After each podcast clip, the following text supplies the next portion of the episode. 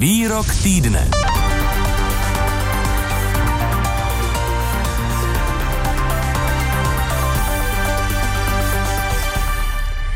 Britský premiér Boris Johnson při jednání s konzervativními zákonodárci podle bulvárního listu The Sun prohlásil, že důvodem britského vakcinačního úspěchu je e, kapitalismus. Je to kvůli chamtivosti, přátelé, doslova uvedl.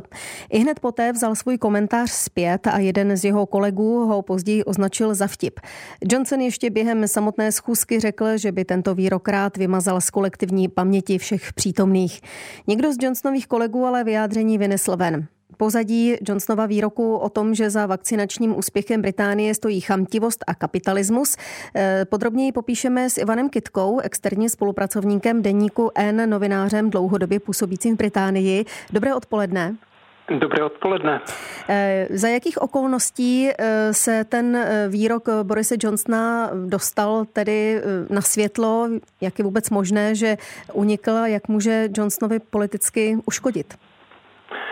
Tak ona britská politika se snaží být i otevřená. V tomto případě šlo, myslím, o uzavřené zasedání eh, parlamentního klubu konzervativců. Byť ta slova byla určena pouze poslancům, tak některý z nich se o ně podělil.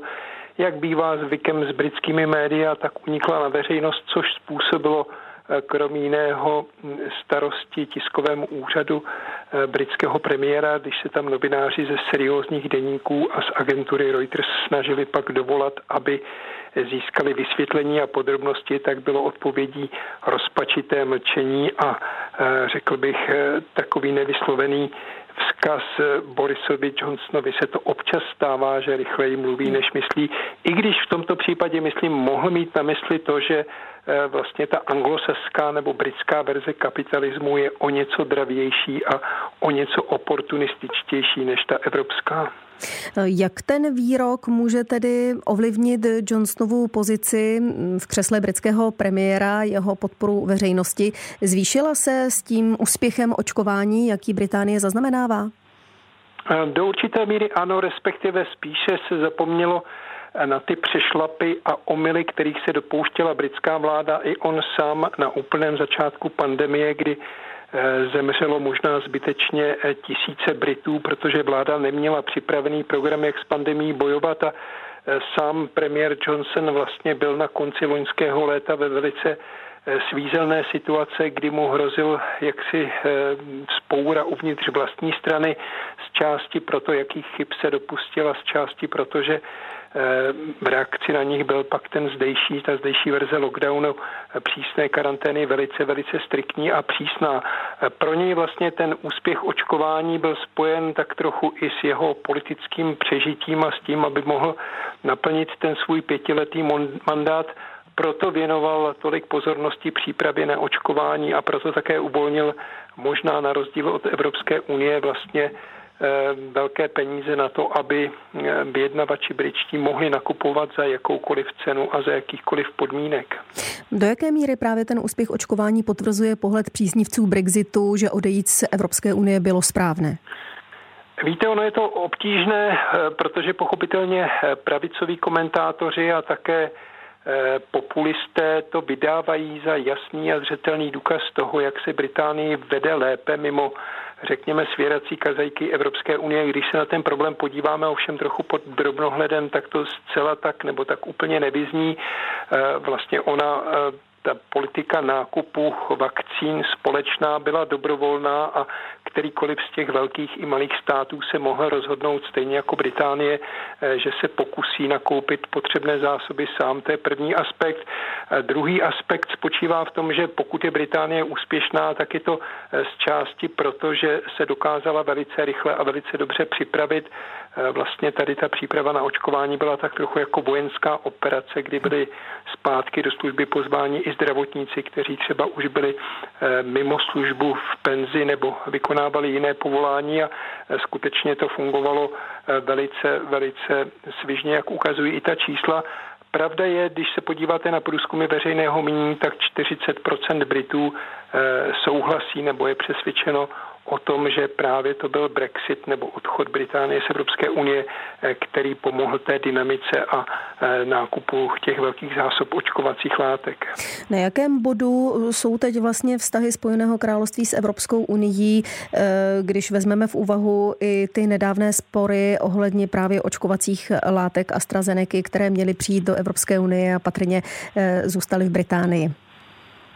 Ono se říká, že týden v politice je dlouhá doba. Když se podíváme právě tady na tu aféru, tak se to, řekl bych, potvrzuje v pondělí, úterý to vypadalo na obchodní válku mezi eh, Velkou Británií a Evropskou unii. Eh, ve středu po několika telefonátech, osobních intervencích a cestě zvláštního vyslance Borise Johnsona do Bruselu přímo eh, přišlo ve středu večer takové řekněme, smířlivé prohlášení Londýna a Bruselu, ve kterém uváděli obě strany, že se pokusí nadále spolupracovat a eh, Boris Johnson také zmínil, že by byl ochoten nebo bude ochoten vzdát se část těch, části těch eh, příštích dodávek sem do Británie, tak aby je mohla získat Evropská unie. Ona totiž Británie drží částečně Evropskou unii v šachu v tom smyslu, že eh, zde v Británii se vyrábí část surovin, které jsou potřeba pro výrobu jiné očkovací vakcíny, té očkovací vakcíny Pfizer a pokud by došlo k té očkovací nebo vakcínové válce mezi Evropou a Velkou Británií, tak by vlastně ztráty byly potom na obou stranách. Eh, konstatuje eh, novinář dlouhodobě žijící v Británii, nyní spolupracovník deníku N. Ivan Klitka. Díky, naslyšenou. Hezké odpoledne. A my se na tuto problematiku ohledně eh, očkovacích látek a jejich nedostatků v Evropské unii podíváme s dalším hostem našeho vysílání, kterým je Jakub Dvořáček, výkonný ředitel Asociace inovativního farmaceutického průmyslu. Vítejte, dobrý den. Dobrý den.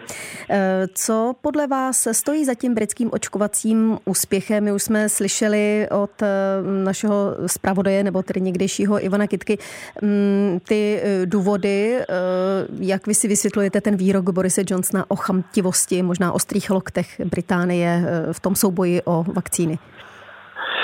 Velká Británie je dlouhodobě jedním z významných výrobců nebo, nebo zemí, ve kterých se vyrábí léčivé přípravky. A já myslím, že Velká Británie jako, jako stát jako dlouhodobě vlastně poskytuje farmaceutickému průmyslu zázemí. Jako to znamená, že, to znamená, že jako velká část našich společností mají určitou část výroby ve Velké Británii. A to je jeden z těch faktorů. Další významný faktor, který si myslím, že hrál roli a hraje pořád je to, že Velká Británie byla schopna nejenom vyjednávat eh, sama, ale byla schopna očkovací látky schvalovat eh, výrazně rychleji než eh, Evropská unie. A já si myslím, že ten počátek toho úspěchu je právě v tom rychlém schválení. Británii se podařilo získat náskok několika měsíců a právě ta doba vlastně vedla i k tomu, že ty počáteční vlastně veškeré vyrobené vakcíny třeba u společnosti AstraZeneca tak vlastně byly využité právě pro Velkou Británii, protože na registraci v Evropě teprve čekala. A když se podíváte vlastně na nastavení těch smluv eh, mezi výrobci a vlastně Evropskou unii nebo jednotlivými národními státy, tam se vlastně vždycky počítá ta, ten, ten náběh dodávek vlastně od toho momentu té registrace samotné. To znamená, když Britové schválili vakcínu dřív, eh, ten náběh byl významně rychlejší a v době, kdy teprve schválila Evropa vakcínu, tak už ty poměrové části, tak jak byly vlastně součástí smluv třeba s Velkou Británii, byly významně na vyšší úrovni než eh, ty počáteční části, které, které měla Evropa. A ono se to, ono se to vždycky bylo, bylo v tom poměru, kolik vlastně kdo má objednáno vlastně z té celkové hmm. výroby, se to dělí i podle toho, kdy vlastně měla přijít ta konkrétní dodávka. Právě teď se ukázalo, že Česko na rozdíl od jiných evropských zemí objednalo loni daleko nižší počet dávek oproti tomu, co objednat mohlo od těch farmaceutických firm, jejichž vakcíny byly tehdy výhledově nejdostupnější. Eh, s odstupem času eh, je to chyba? Byla to strategická chyba? Nebo jsme vsadili na špatného koně?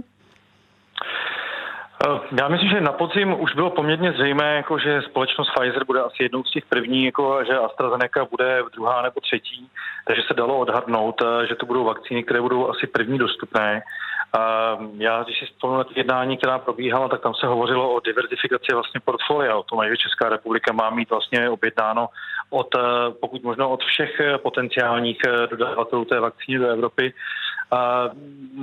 Nedokážu asi úplně posoudit, protože to je samozřejmě spíše jako ministerstvo zdravotnictví, jako zda to bylo strategicky správné či nikoli. A vy jste do toho jako asociace, jako... pardon, vy jste do toho jako asociace mohli nějak zasahovat do té strategie, jenom upřesním, že vláda dávala vlastně loně na podzim přednost firmě Novavax, jejíž vakcíny ale léková agentura Evropy schvaluje teprve nyní a tím pádem ty dodávky také dorazí až za několik měsíců. Ne, ty jednotlivá jednání samozřejmě probíhaly na úrovni jednotlivých eh, držitelů registrace, jednotlivých výrobců. My jsme pouze jako asociace upozorňovali na to, že ostatní, zá, ostatní státy velké v Evropě, jako je Německo, Francie a další, vlastně objednávají tu plnou, tu plnou uh, alokaci. Uh, a upozorňovali jsme, se na, upozorňovali jsme samozřejmě na to, že některé vakcíny se mohou spozdit, že se může stát, že některá vakcína vůbec neprojde tím registračním procesem. Proto vlastně ty státy jako nakupovaly a objednávali vlastně to maximální možné množství, které, které vlastně výrobce byl ochotný přislíbit i s tou perspektivou, že samozřejmě po několika měsících a já předpokládám, že i u nás se k tomuhle tomu stavu dostaneme někdy ke konci roku, že budou tady přebytečné vakcíny, které už jako stát nebudeme potřebovat. Ale některé země typu Británie a Německo už automaticky počítalo s tím a Spojené státy taky, že vlastně poskytnou ty přebytky vakcín uh, zemím v Africe nebo ekonomicky slabým zemím, jako jsou některé země třeba na Balkáně, a tak dále. Takže tam se vlastně už operovalo od začátku v těch strategiích třeba německých v tom, s tím, že tam ten přebytek vznikne, že prostě Německo má objednáno víc, významně více vakcín, než potřebuje, ale také s tím, že následně poskytne svým partnerům, kteří jsou třeba ekonomicky slabší. My jsme ale e, takhle rozhodně tedy neuvažovali. Ne, my jsme šli jiným směrem, jinou cestou. Eh, když se teď podíváte na očkování, jak probíhá v Česku, je, eh, které extra nezrychluje, tedy nebo neprobíhá takovým tempem, jakým by mělo, tak je příčinou špatná distribuce, nebo tedy ten stále opakovaný nedostatek vakcín, který v Evropě asi je mm, pravdou, ale v České republice je to taky tak? A možná bych tu otázku ještě jenom jako postavil malinko jinak, nebo respektive bych se na to podíval trošku jinak. Jako ono se tady neustále hovoří o tom, že těch, že těch vakcín je tady poměrně malé množství, jako, nebo že není takové, jako by jsme asi si všichni přáli. Ale já považuji to, co se vlastně podařilo z hlediska výroby a logistiky za jako jednu z naprosto neuvěřitelných operací historicky asi největší a nejrychlejší náběh výroby a dodávek a Česká republika by určitě mohla uh, očkovat o něco rychleji. Na druhou stranu uh, dodávky vakcín, které jsou využitelné u praktických lékařů a tam já považuji vlastně tu, tu, tu opravdu možnost pro nás jakoby významně zrychlit, tak tam uh, ještě pořád vlastně nejsme jakoby v těch, v těch číslech, kde jsme měli být. To znamená uh, řádově miliony dávek pro praktické lékaře to by se mělo významným způsobem zlepšit během dubna. V květnu si myslím, že už bude opravdu tady větší množství vakcín, než budeme schopni vůbec potřebovat, jako v tom, co, v tom, co, v tom, v tom množství lidí, kteří jsou ochotní se nechat, nechat očkovat. Domnívá se Jakub Dvořáček, výkonný ředitel Asociace inovativního farmaceutického průmyslu. Děkuji vám. Naslyšenou. Přeji hezký den. Naschledanou. Posloucháte Odpolední plus. Nejnovější události v rozhovorech a reportážích. Každé všední odpoledne od 14 do 18 hodin na Plusu.